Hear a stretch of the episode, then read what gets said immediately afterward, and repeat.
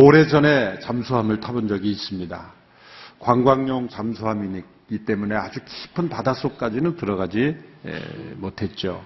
작은 잠수함을 타고 바닷속에 들어가는데 어느 정도 일정 그 깊이로 들어가니까 이제 더 이상은 내려갈 수 없다. 더 이상은 이 수압을 견디지 못하기 때문에 내려갈 수 없다라는 안내 방송이 나오면서 그 창가로 보이는 그런 풍경을 구경하십시오라는 안내 방송이 나왔습니다. 그 육중한 그 철판으로 된 배도 더 이상 내려가지 못하는 그런 엄청난 압력이 이 바닷속에는 존재합니다. 그런데 이렇게 창가로 내려다보니 저 밑에 쪽에 그 잠수함이 내려갈 수 없는 그 밑에서도 유유히 돌아다니는 물고기들이 있다는 것을 발견했습니다. 문득 이런 생각이 들었어요. 저 물고기들은 이 수압을 느끼지 못하는가? 이 무거운 이 육중한 철판을 된 잠수함도 더 이상은 내려가지 못하는데 그 밑에 아니 저 밑에 바다 밑 깊은 심해까지도 다니는 물고기가 있는 것이죠. 후에 자료를 우문증이 생겨서 찾아보니까 여러 가지 과학적 답변이 있더라고요. 그 심해에 사는 깊은 곳에 사는 이 물고기일수록 뭐 불에라 그러죠. 그 허파 같은 기능을 하는 공기가 들어있으면 안 되기 때문에 액체로 가득 차 있고 뭐 여러 가지 다른 차이를 설명합니다만 결론은 그 물의 엄청난 압력을 견딜 수 있는 까닭은 그 안에 동일한 압력이 존재하기 때문이다. 미스테리한 일이죠. 신체 구조가 그 몸 안의 구조가 다르고 그렇지만 그 이유가 뭐냐? 그 압력을 소화하고 그 압력을 아무런 압력이 되지 않게 자유롭게 다닐 수 있는 그 내부로부터의 압력이 동일하기 때문이다. 라는 것이 예, 대답입니다. 그것을 생각하면서 사도행전을 사는, 살았던 믿음의 사람들, 그리고 오늘 이 시대를 사는 믿음의 사람들은 이 세상의 바다와 같은 엄청난 압력, 세상의 유혹의 압력, 우리가 감당해야 될 삶의 압력, 우리에게 주어진 사명의 압력, 엄청난 압력이 우리에게 주어지는 거예요. 우리 내면으로부터 하나님의 이 성령의 역사와 그리고 하나님의 임재가 가져다 주는 그 내면의 힘이 없으면 우리는 이 세상에 터져버리고 마는 인생이 되는 것이죠. 깊은 바다 속에 작은 물고기들과 같은 어쩌면 그 당시 세상의 바다로 볼 때는 사도행전의 인물들은 지극히 작은 물고기와 같은 존재에 불과했을 것입니다. 그러나 그들 안에는 세상의 압력을 이기는 내면의 압력이 존재했습니다. 주님께서 온 세상에 복음을 전하라고 하는 사명을 주셨을 때 그것은 우리의 힘으로 감당할 수 있는 것이 아닙니다. 선교는 우리의 일이 아니라 하나님의 일입니다. 그 엄청난 사명을 어떻게 우리가 감당할 수 있겠습니까? 세상으로부터는 유혹의 압력, 감당해야 될 많은 사역의 압력에 눌려서 때로는 교회가 무너지고 쓰러질 수 있습니다. 그것은 무엇입니까? 그 이유는 우리 안에 있어야 될 성령의 임재하심, 그 하나님의 임재하심, 그 복음의 능력이 능력 있게 먼저 우리 안에서 역사되어야 하는 것입니다. 사도행전 13장부터 이제 안디옥 교회가 세계 선교의 중심지로 하나님 나라의 전처 기지로 사용되게 됩니다. 왜 안디옥 교회가 세계 선교의 중심지로 쓰임 받게 되었을까? 그 안디옥이라는 도시가 수많은 사람들이 모이는 부자들이 많이 모이는 그런 어떤 국제 도시였기 때문일까? 그것이 아니죠. 그 안디옥 교회 안에 참된 선교적 교회의 모습이 있었기 때문입니다.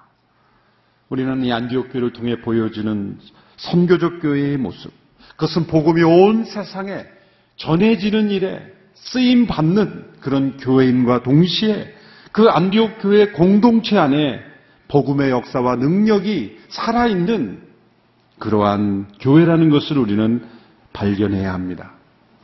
첫째로 안디옥 교회를 통해 나타나는 이 선교적 교회는 그 공동체 안에 벽이 없는 어떤 장벽이 없는 교회라는 것을 발견할 수 있습니다. 선교적 교회는 어떤 외부적인 사역 이전에 내부 사역의 선교에 성공한 교회입니다. 그리스도 안에서 장벽이 허물어지는 것입니다. 십자가로 인해서 서로 안에 있게 되는 모든 벽이 허물어지는 거예요. 오랜 시간 사람을 사귀다 보면 아니 짧은 시간만 서로 알아도 벽이부터 생기 벽이 생기죠. 벽이 생겨요. 보이지 않는 벽이죠. 편견의 벽, 그리고 의심의 벽, 뜻하지 않는 오해의 벽, 벽이 생겨요. 교회도 시간이 흘러가면서 많은 벽들이 생기는 거예요. 이 벽이 많을수록 선교적 교회라고 말할 수가 없어요. 선교적 교회는 시간이 흘러갈수록 벽이 허물어지는 거예요.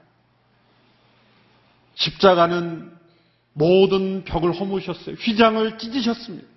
하나님과 우리 사이에 벽을 허무셨는데 사람 사이와 사람과 사이 사람 사이에 벽을 허물지 않겠습니까?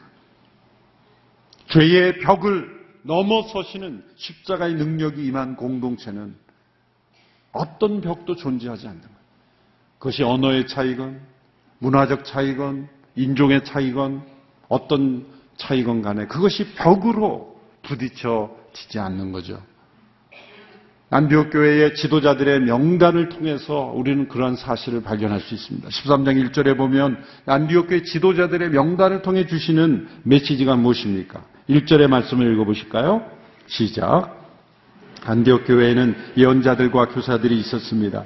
그들은 바나바, 니게르라고 하는 시므온, 구레네 사람 루기오, 분봉왕 헤롯 안티파스와 어릴 때부터 함께 자란 마나엔 그리고 사울이었습니다. 안디옥 교회에 존재했던 예언자들과 교사들, 그 당시 지도자들은 예언적 역할 또한 교사의 역할 이런 역할을 했다는 것이죠.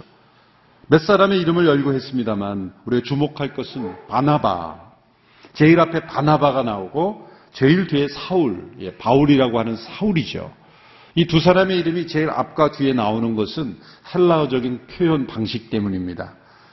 헬라어에서는 가장 중요한 어떤 사람들이나 어떤 그 인물들을 열거할 때 제일 첫 번째로 중요한 역할을 하는 사람을 제일 앞쪽에 두 번째로 중요한 사람을 두 번째로 놓지 않고 제일 마지막에 이렇게 두는 습관, 문법적 습관이 있다는 것이죠. 그 사이에 여러 사람들의 이름을 열거하는데 거기에 보면 인종을 초월한 그러한 명단이라는 걸 알 수가 있습니다. 그 명단을 보면 구레네, 북아프리카죠. 구레네 사람 루기오가 있습니다. 또한 바나바는 구브로 출신 유대인입니다.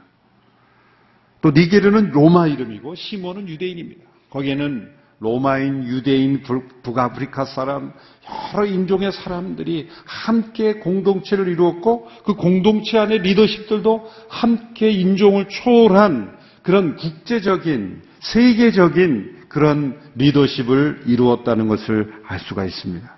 사회적 위치도 초월했습니다. 거기 후반부에 보면 분봉왕 헤롯 안티파스와 어릴 때부터 함께 자란 마나엔 헤롯 안티파스 그는 헤롯 대제의 아들이죠. 그 헤롯 안티파스의 개혁 개정 버전에 보면 젖동생이다. 젖동생. 젖동생이라는 것은 어릴 때부터 젖 먹을 때부터 함께 자랐다는 거예요. 헤롯 대제의 아들과 함께 함께 왕실에서 어울리려면 적어도 그만한 사회적 신분이 있어야 되지 않을까요? 아무나 뭐 그 헤롯 대왕의 아무나 아들과 어울리게 하겠습니까? 적어도 왕의 친족이거나 뭐 가까운 가족이거나 아니면 그만한 대등한 어떤 사회적 위치를 가진 사람이겠죠. 반면에 사울은 랍비로서 가난한 선비 같은 사람이었을 것입니다. 이렇게 사회적 위치와 상관없이 그들이 하나됨을 유지하셨다는 거예요. 세상에서는 존재할 수, 요즘 시대도 어려운데, 그 당시의 시대로 생각해 본다면, 그 당시에 왕의 한마디면 모든 것이 이루어지는 그런 왕권 시대에 아무리 로마의 법 제도가 잘 이루어졌다고 했지만 그 당시에 노예 신분 제도가 있었던 그런 시대에 차별이 심했던 그런 시대에 이런 공동체를 이뤘다는 것은 그들 안에 먼저 복음의 역사가 능력이 있게 나타났다는 거예요. 그들 안에 먼저 선교가 이루어졌다는 거예요. 진정한 선교적 교회의 모습은 교회 공동체 안에 먼저 선교가 이루어진 거예요. 그게 뭡니까? 그리스도의 십자가로 모든 벽이 허물어진 거예요. 이 명단에서 주목을 끄는 인물은 니게르라고 하는 시므온이죠. 니게르라고 하는 시므온. 이 사람이 도대체 누구인가? 일부 학자들은 흥미롭게도 이 시몬이 예수님의 십자가를 대신 지고 갔던 시몬이 아닐까 하는 주장을 합니다. 이 주장에 설득력 있는 것은 마가복음과 로마서에 보면 그의 아들들인 알렉산드와 루포가 당시 초대교회 공동체 안에 들어와 있었기 때문이죠. 예수님의 십자가를 대신 졌던 시몬, 그가 후에 예수님을 믿고 예수님의 제자 공동체가 되고 이제 안디옥 교회 일원이 되었다라는 그러한 하나의 주장이지만 또한 설득력 있게 받아들여질 수 있는 내용들입니다. 이렇게 서로 다른 문화, 사회적 배경, 그러한 기질을 가진 사람들이 한 공동체를 있었던 것, 그것은 예수님의 영이 그들 가운데 함께 있었고, 십자가로 그들이 어떤 모든 벽이 다 허물어지는 그러한 역사가 일어났다는 거예요. 세상은 끼리끼리 모입니다. 그러나 진정한 선교적 교회는 끼리끼리 모이지 않습니다. 서로 다른 사람. 예수님이 아니라면 만날 수 없는 사람. 예수님이 아니라면 서로 만날 필요가 없는 사람. 그런 사람들이 함께 공동체를 이루는 것이 선교적 교회입니다. 예수님의 초기 제자들을 보십시오. 예수님이 부르신 사람들을 보면 기가 막힌 구성원들입니다. 당시에 마태는 하던 일이 세리였어요. 세리는 매국노로 취급받던 사람들, 그 세리와 같은 매국노의 일을 하는 사람들을 폭력을 써서라도 제거해야 된다고 믿었던 사람들이 열심당원이에요. 그런데 예수님이 제자 가운데 그 열심 당원 가운데 예수님의 제자가 됐던 시몬이 있어요. 누가 먼저 부르심 받았는지는 모르겠지만 어쨌든 어느 한 사람이 예수님과 다니는데 예수님이 불러서 이제 이도 나를 따르기로 했다. 그래서 딱 소개했더니 바로 자기가 제거하려고 했던 그 정적이에요. 두 사람이 함께 예수님과 함께 식사하는 모습을 생각해 보세요. 내가 저, 저 사람이랑 같이 여기 앉아 있어야 되나? 그런데 그들이 함께 있어야 되는 이유는 뭐예요? 예수님 때문에. 예수님은 이 세상의 어떤 정치적 성향, 사회적 배경, 경제 생활, 기질의 차이, 기질로 보면 이 베드로 같은 사람은 얼마나 급하고 단순하고 때로는 열정적입니까? 그런데 속이 뭔지 모르게 그 머리를 계산하기 좋아하는 가론유다. 옥합을 깨뜨린 여인이 옥합을 깨뜨렸을 때 저거 가난한 사람이 나눠주면 저건 300 수많은 가난한 사람 나눌 수 있지 않느냐? 계산이 빨라요. 그렇게만 생각했으면 정말 좋은데 그가 정말 계산한 거는 그가 돈깨를 맡고 있었기 때문에 저거 우리한테 오면 내가 가지고 올 수 있는데 이렇게 영리하고 아, 영리한 게 아니라 아주 그 계략적이고 그런 모략적인 그런 생각을 가진 유다와 베드로가 같이 어울릴 수가 없어요. 베드로는 마음만 좋으면 그날 잡은 배를 한번 다 줘버렸을지도 몰라요. 기분만 좋으면 오늘 잡은 고기들 다너 가져. 어떻게 보면 그런 화끈한 그런 스타일이죠. 가론 유다는 절대 그런 일이 없죠. 그런 어떤 계산적 인물과 충동적이고 단순하고 열정적인 사람이 함께 어떤 그 12명의 제자 공동체를 이룬다고 생각해 보세요. 여러분, 교회 안에서 우리가 일어날 수 있는 갈등은 예수님의 제자 공동체의 차이를 생각하면 아무것도 아니에요.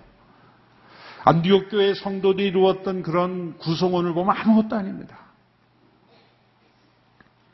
얼마나 놀라운 일입니까? 진정한 선교적 교회는 바로 우리 안에 선교가 일어난 교회입니다. 안벽교회가 국제적인 도시였기 때문에 이렇게 리더십이 구성되었다. 그것이 아니죠. 엄청난 국제적인 환경 속에서도 같은 민족, 같은 기호에 맞는 사람끼리만 뭉쳐 있는 집단들도 많습니다. 이것은 복음의 능력이에요. 진정한 선교가 먼저 그들의 관계 속에서 이루어졌다는 것을 보여주는 거예요. 오늘 이 교회가 선교적 교회가 된다는 것은 우리의 관계 속에서, 우리 리더십들부터 관계 속에서 선교가 일어나는 거예요. 십자가로 모든 벽을 허무시고 모든 장벽이 장벽이 되지 않는 그런 교회. 어떠한 벽이 없는 교회. 그런 교회가 바로 선교적 교회입니다. 이러한 안디옥 교회를 우리가 본받을 수 있게 되기를 바랍니다.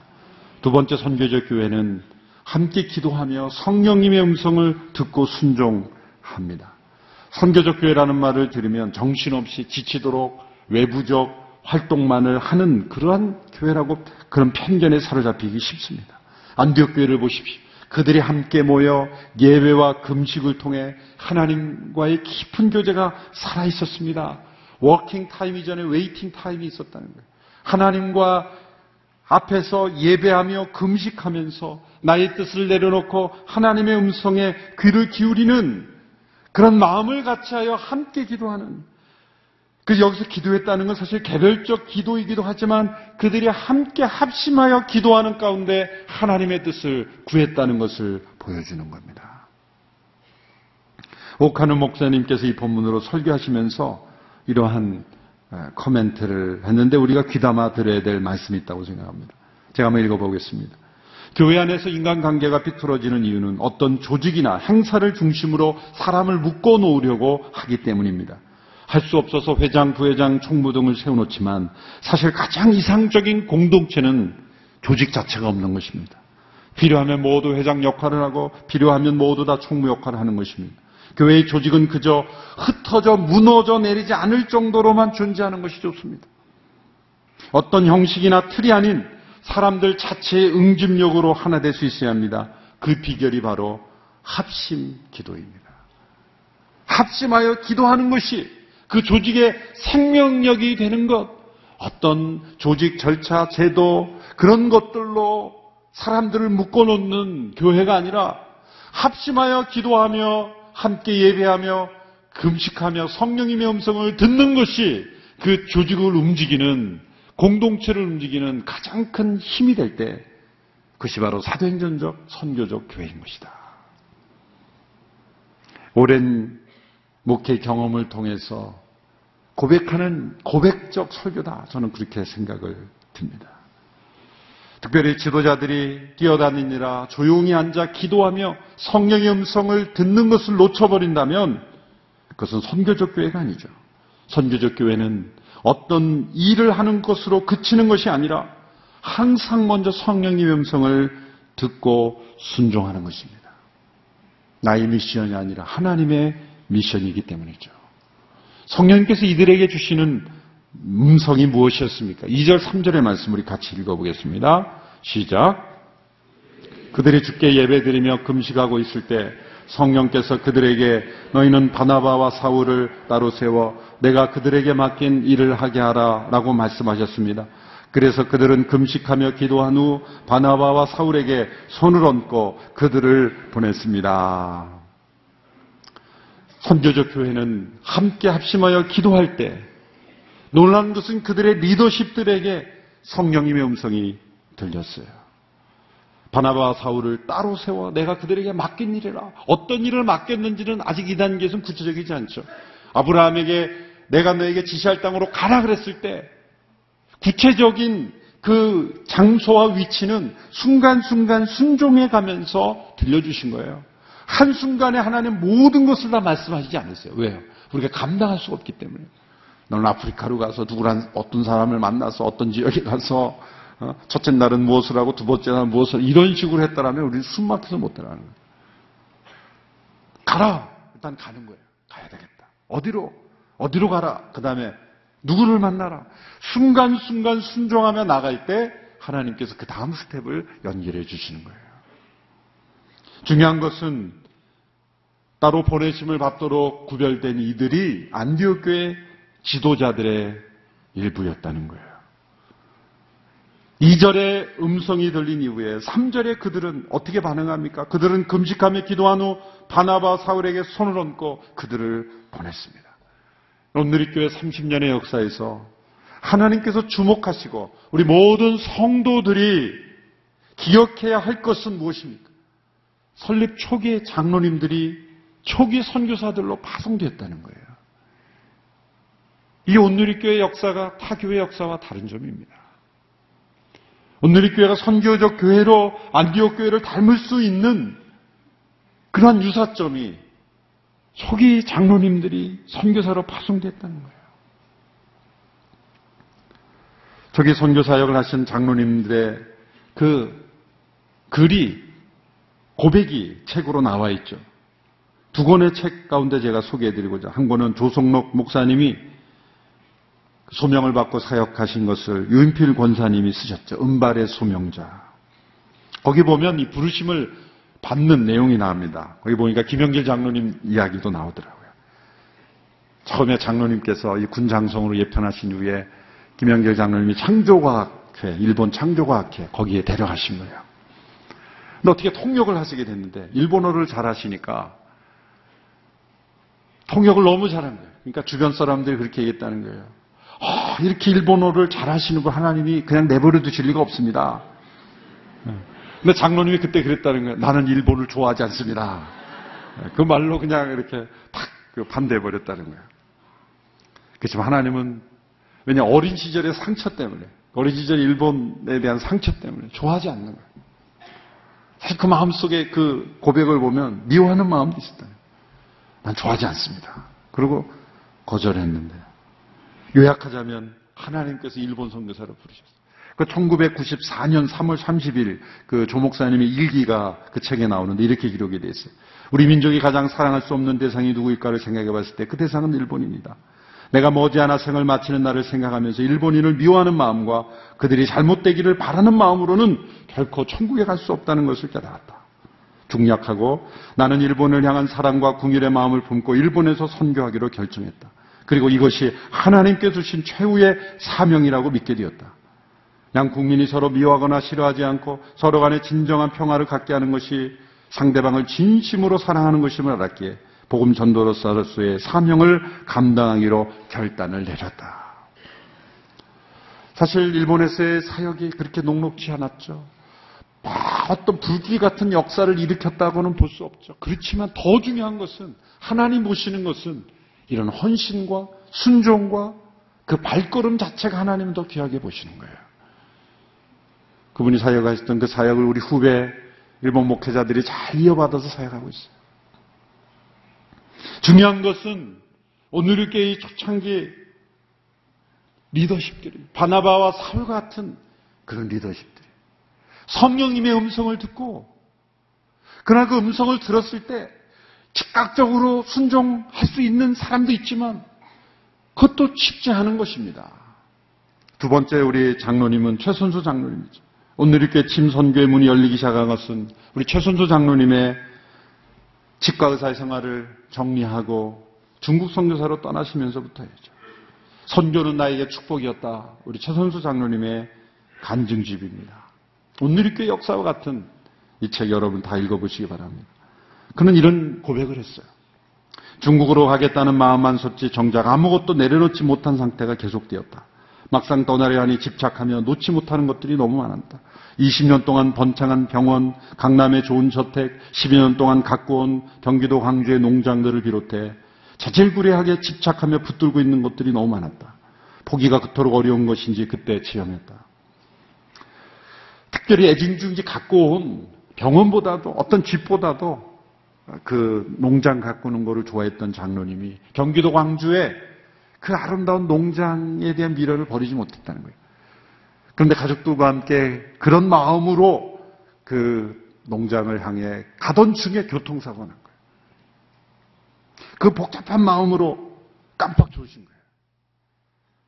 차가 부딪혔고 가족들이 팔 다리가 막 부러지고 장로님도 갈비뼈가 몇 개 부러지는 교통사고가 나서 병상에 누워서 말씀이 그리워서 말씀을 편도 우연히 읽었는데 그 말씀이 누가복음 20장 의 말씀.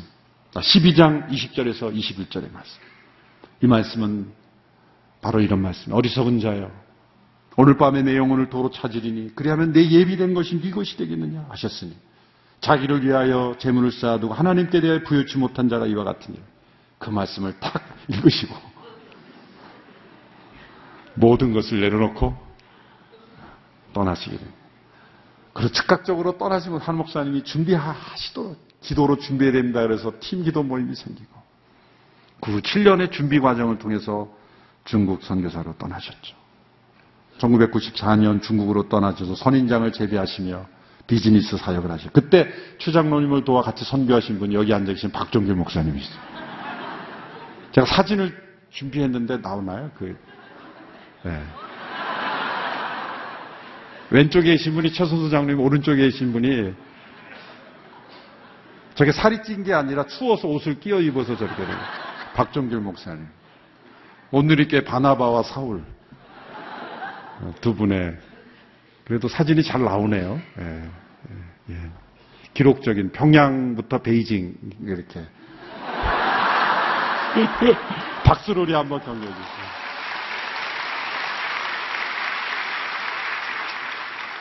목회자가 설교하지 못하고 농부회의를 한다는 거. 그때도 바나바처럼 이렇게 사울처럼 사역하셨 지금도 최순 장로님이 간증적으로 얼마나 박 목사님 통해서 은혜를 많이 받았다. 요즘은 제가 깊이 은혜를 받고 귀한 사역을 감당해 주셔서 감사합니다. 오늘의 교회 이 오늘의 교회 역사에서의 이런 조성록 목사님 또 최선수 장로님 그런 헌신 또 우리 김영결 장로님이 한동대에 내려가서 사역하십니다. 다 초기 장로님들이 성령님의 음성을 듣고 쉽지 않았다는 게 너무나 진실하게 그분들이 고백하는 거예요. 사랑하기 힘든 민족, 떠나기 어려운 그런 환경들을 떠난다는 것. 그렇지만 성령의 음성을 듣고 바나바와 바울이 순종하며 떠났던 것처럼 그런 성령의 음성을 듣고 순종하는 그러한 발걸음이 선교적 교회의 모습이에요. 하나님께서 저에게도 말씀하시면 저도 떠나야 되겠죠. 모든 것이 다 성령의 음성에 귀를 기울이며 순종할 수 있느냐 없느냐. 그것이 바로 선교적 교회의 중요한 특징입니다. 세 번째 선교적 교회는 이제 세상으로 나아가서 영적 전쟁을 통해서 하나님의 말씀을 믿게 하는 겁니다. 이 세 번째 특징에서 세상을 향해 나아가고 있어요. 첫 번째, 두 번째 특징은 뭐니까 내면적 특징이죠. 그 공동체 안에 장벽이 허물어지고 십자가로 하나 되는 그런 모습, 어떠한 차별이 없이 장벽이 없이 완전히 하나 되는 복음으로 하나 된 공동체. 그리고 성령님의 음성, 예배와 금식 가운데 성령님 음성을 듣고 순종하는 그런 모습들. 그리고 나서 세 번째로 세상을 향해 나갈 때 놀라운 영적 전쟁에서 전쟁에서 승리하게 됩니다. 이들이 부르심을 받은 곳은 키프로스, 그것은 바나바의 고향이죠. 고향이기 때문에 부름받은 곳은 아닙니다. 그 당시에 키프로스는 지중해 연안의 큰 섬입니다. 지중해 연안에 있는 큰 섬.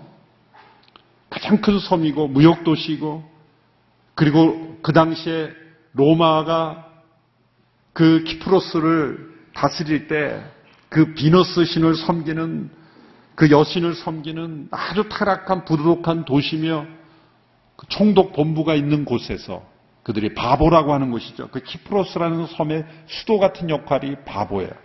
원래는 파포스죠. 우리말로는 바보. 그곳은 마귀가 가장 강력하게 역사되는 거예요. 그곳에 하나님이 보내신 거예요. 미신이 성행했습니다. 미신이란 언제나 퇴폐적인 문명의 중요한 증거예요. 정치가들이 그 마술사들을 의지합니다. 고위 관리직, 고위 정치가들은 개인적인 마술가들을 고용하고 있었다는 거예요. 의사결정을 내릴 때 그 마술 미신가들에게 물어보는 거예요. 내가 이거 어떻게 해야 되느냐? 해야 되냐 말아야 되냐? 그러한 미술과 마술과 그런 미신을 의지하는 그 당시 시대, 그 지역으로 부르심 받은 거예요. 거기에 총독이었던 서기오 바울이라는 사람이 있어요. 서기오 바울. 서시네요. 서기오 바울. 그런데 그 사람이 바나바 사울을 청했다 그랬습니다. 성령의 역사가 놀라운 것은 복음을 전하는 사람에게만 역사하시는 것이 아니라 복음을 들어야 될 사람에게도 역사한다는 거예요. 그래서 만나게 하신다는 거예요. 선교는 우리가 하는 일이 아니라는 것이 여기 나오는 거예요. 항상 내가 복음을 전하도록 부르심을 받았으면 하나님이 거기에 복음이 들어야 될 사람을 준비하고 계시다는 것을 알아야 되는 거예요. 우리의 힘과 능력으로 할 수 있는 게 아니에요. 서기오 바울은 감정적이거나 치우친 사람이 아니라 논리적이고 지성적 사람이라서 바나바 사울의 변증을 듣고 싶어 한 거예요. 주변에 그를 둘러싸고 있는 마술가들이 믿지 못하게 방해했다 그랬어요. 엘루마라고 하는 마술사가 청동이 믿지 못하게 하려고 온갖 방해를 했어요. 그런데 성령님이 역사하시니 그를 막을 수가 없었어요. 사울이 그 엘루마라고 마술사에게 행한 담대한 말을 보십시오. 9절에서 11절 말씀 우리 같이 읽습니다. 시작. 그러자 바울이라고도 하는 사울이 성령 충만한 가운데 엘루마를 뚫어지게 쳐다보며 말했습니다. 이 마귀의 자식아, 너는 모든 이의 원수로다. 너는 가진 속임수와 거짓으로 가득 차 있구나. 주의 바른 길을 어지럽게 하는 일을 그치지 못하겠느냐. 이제 주의 손이 너를 치심으로 내 눈이 멀어 얼마 동안 햇빛을 보지 못할 것이다. 그러자 즉시 안개와 어둠이 그를 덮쳤고 그는 이리저리 더듬으며 자기 손을 잡아 이끌어줄 사람을 찾았습니다. 사울이 성령 충만했어.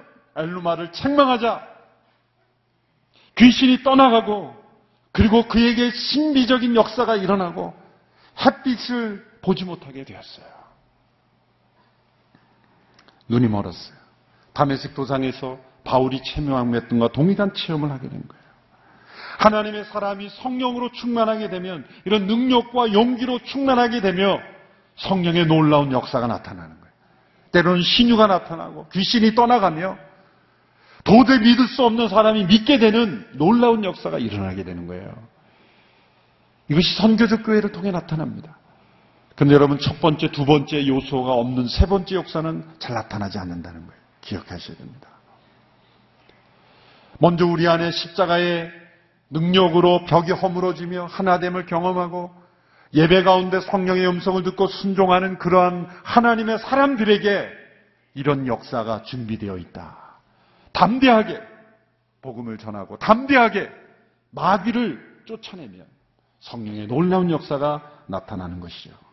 이를 통해 총닭이 놀라면서 예수님을 믿게 되었습니다. 13장 12절의 말씀을 보십시오. 같이 읽습니다. 시작. 이 일을 보자 총독이 믿게 됐고 주에 관한 가르침에 그저 놀랄 뿐이었습니다. 놀랍게 믿게 되었다는 거예요. 미신과 악습에 사로잡혀 있는 영혼들이 예수님을 믿게 되는 것. 도저히 있을 수 없는 변화들이 일어나는 거예요. 오늘의 교회가 선교적 교회 의 사명을 감당할 때는 우리 성도들을 통해 사회 각층에 있는 분들이 도저히 믿을 수 없는 분들이 믿게 되는 역사가 일어나게 될 줄로 믿습니다. 선교적 교회는 세상을 놀라게 하는 교회입니다. 요즘은 이상한 일로 교회가 세상을 놀라게 하는 것 같아서 좀 마음이 아픕니다. 주님에 관한 가르침과 성령의 역사로 세상을 놀라게 해야 됩니다. 우리 안에 먼저 그 복음의 역사가 일어나 서로 놀라게 되기를 바랍니다.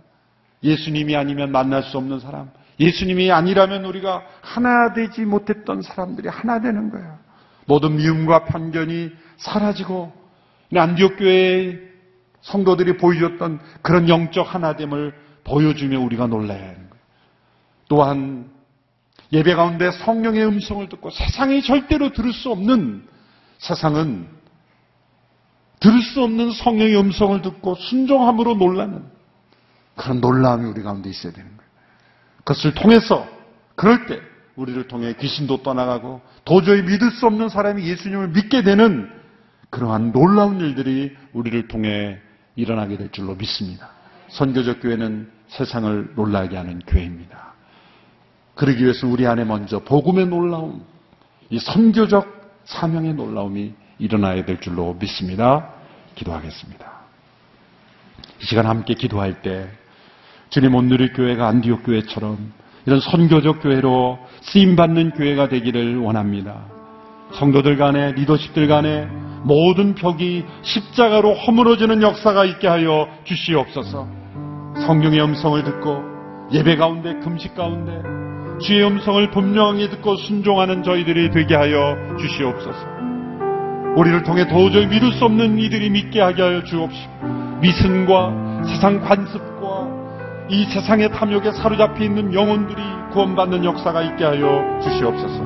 합심하여 함께 기도하겠습니다. 하나님 아버지, 오늘의 교회를 지난 30년 동안 선교적 교회로 지금까지 인도하여 주신 은혜를 감사합니다. 하나님의 역사를 지켜오게 하신 것을 감사합니다. 성령님의 음성을 듣고 순종하는 교회로 지금까지 사용하신 것을 감사합니다. 믿지 않는 영혼들이 믿게 되며 도저히 믿을 수 없는 영혼들이 미신에 사로잡혀 있고 세상의 철학에 사로잡혀 있고 물질에 사로잡혀 있고 세상의 이념에 사로잡혀 있는 영혼들이 주 앞에 돌아오는 놀라운 일들이 일어나게 하신 것을 감사합니다. 더욱더 오늘의 교회가 선교적 교회로 주님 앞에 쓰임 받는 교회가 되기를 원합니다. 안주교회가 보여주었던 이 아름다운 역사가 우리를 통해서도 나타날 수 있게 되기를 간절히 원합니다. 계속해서 쓰임받는 교회가 되기를 원합니다. 세상을 놀라게 하는 교회가 되기를 원합니다. 우리 안에 복음의 역사와 선교의 역사가 살아있는 교회가 되기를 간절히 원합니다. 주님 사용하여 주시옵소서. 하나님 아버지, 오늘 교회를 지난 30여 년의 역사를 통해 안디옥 교회처럼 세계 선교의 부르심을 받은 교회로 사용하여 주신 것을 감사합니다. 복음이 우리 안에 역사하심으로 세상이 있는 장벽이 무너지게 하시며 예배 가운데 하나님의 음성을 듣고 순종하는 리더십들로 세워주신 것을 감사합니다. 도저히 믿을 수 없는 영혼, 세상에 사로잡혀 있고 미신과 우상에 사로잡혀 있는 영혼들이 오늘의 교회를 통해 예수님 믿게 되는 역사를 나가심을 감사합니다. 주님 바랍기는 더욱더 시간이 흘러갈수록 선교적 교회로 주님 앞에 온전히 쓰임받게 되기를 간절히 원합니다. 안디옥 교회가 소아시아 유럽에 복음화를 위하 귀하게 쓰임받은 교회가 됐던 것처럼 오늘의 교회가 더욱더 믿지 않는 수많은 영혼들을 구원하고 세계 선교에 쓰임받는 선교적 교회가 되게 하여 주시옵소서 예수님의 이름으로 기도합나이다. 아멘.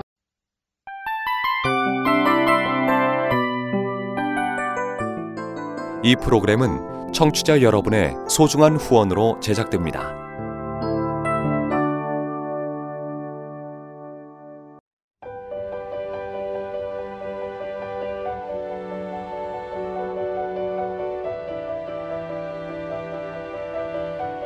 세상에는 수많은 교회들이 있지만 더 깊이 있는 말씀 강해를 찾기 위해 크기로만 교회를 선정하지 않습니다.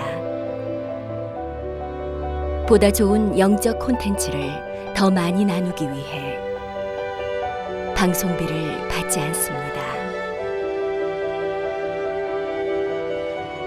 1년 365일 복음만 전하고 싶어서 우리는 광고를 하지 않습니다. 온누리의 복음을 땅끝까지 CGN TV와 함께 땅끝 선교사가 되주세요.